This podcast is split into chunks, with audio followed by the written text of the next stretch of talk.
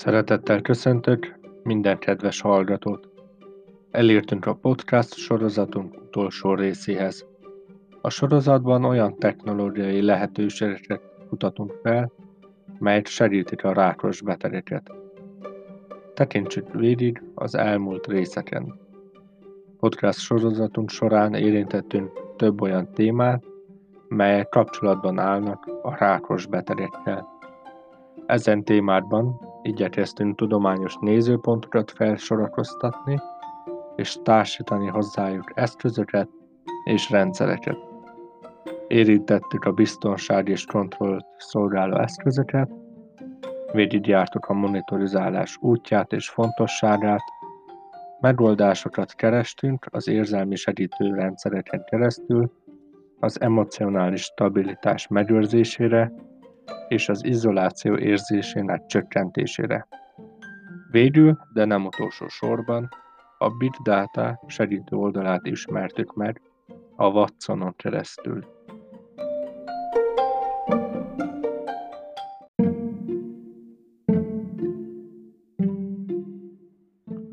A mai nap a beavatkozás lesz a központban.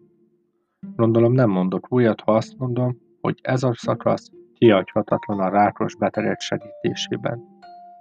A technológiai fejlődésnek is köszönhető, hogy a rákos betegek mortalitásának aránya csökken. Ez a beavatkozások által mutatkozik meg igazán. A betegek többszintes sugár és gyógyszeres kezelésen esnek túl a mai napig. Ezen eszközök mellé igyekeztem felsorakoztatni újabb lehetőségeket, melyek egyaránt eredményességben jelentenek előnyt, valamint a beavatkozások során betegcentrikusabbak is akár.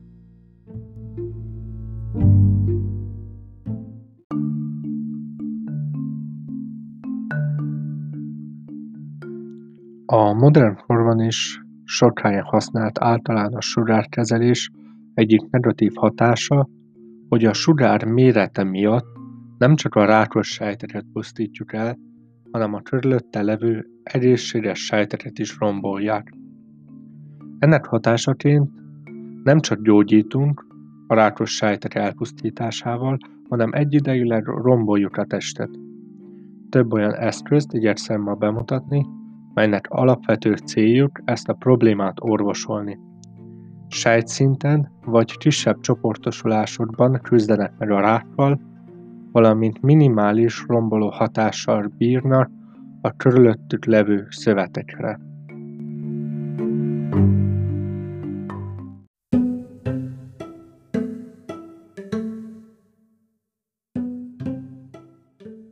a Biozorb eszközöket mutatnám be, amely egy implantátum készülék. Ezt az eszközt már rák esetén használják. A fejlesztők arra fektetik a hangsúlyt, hogy a beültetést követően a biozorppal háromdimenziós célzott sugárkezelést nyújtanak. Az eszközök mérete különböző. 2-től 5 cm között mozog spirálszerű készüléke. A beültetést műtét során történik, mérete miatt a beavatkozást követően a mellkas és a mellemvérzett várások nyomait el lehet tüntetni, ennek köszönhetően vissza lehet állítani a vizuális megnyilvánulást a kezelések előtti periódusra, ezzel segítve a páciensek önbizalmának visszanyerését.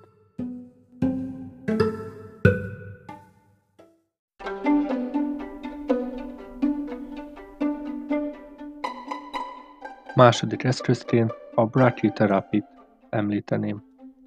Ez egy olyan folyamat, mely során radioaktív anyagokat építenek be a szervezet azon részébe, ahol a rák található. Ez a sugárkezelések osztályába tartozó egyik megoldás, mely a rákos betegeket kezelik.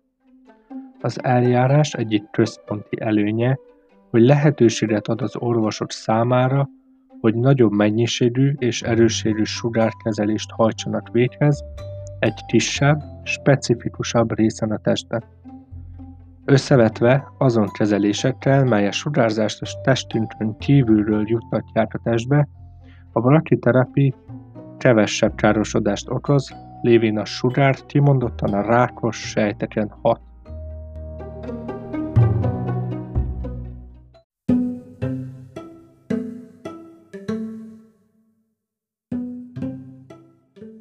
Ízléses megoldások között utolsóként említeném a nanorobotok terápiáját. A nanorobotok méretét tekintve 50 ezer darab tenné ki egyetlen emberi hajszál átmérőjét. Ezek a kis molekulák olyan összetevőket tartalmaznak, melyek lehetővé teszik számukra, hogy azonosítsák és csatolják magukat egy rákos sejthez. Fényalapú vezérléssel működnek a vérererbe juttatás után. Amikor a fény kigyúl, akkor több ezer nanorobot egy spirál formájába tömörül, és másodpercenként két-három millió fordulatot tesz, így rombolva szét a rákos sejteket.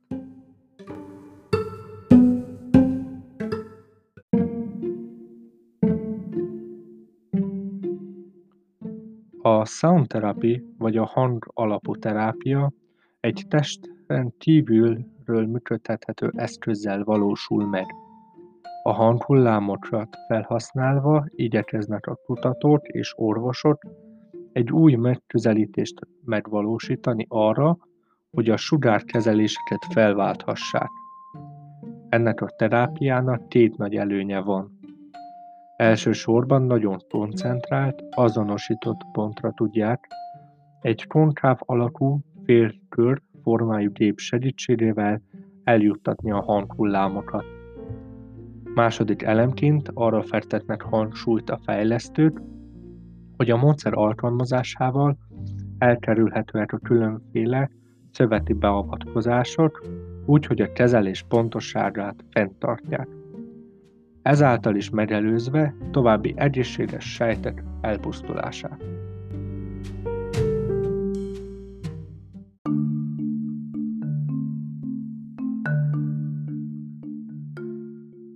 Másként a mai alkalommal a beavatkozás témakörét jártuk be. A kezelések újabb és eredményesebb oldalait mutattuk. A felsorolt eszközök lehetőséget nyújtanak az eredményesebb beavatkozáshoz, valamint a beteg központú segítségnyújtást is hangsúlyozzák. A podcast sorozatunk végére érve szeretném megköszönni megtisztelő figyelmüket, remélem értékes, érdekes és hasznos információkkal tudtam gazdagítani tudásukat. Továbbá kívánok egészségben gazdag szép napot, viszont hallásra!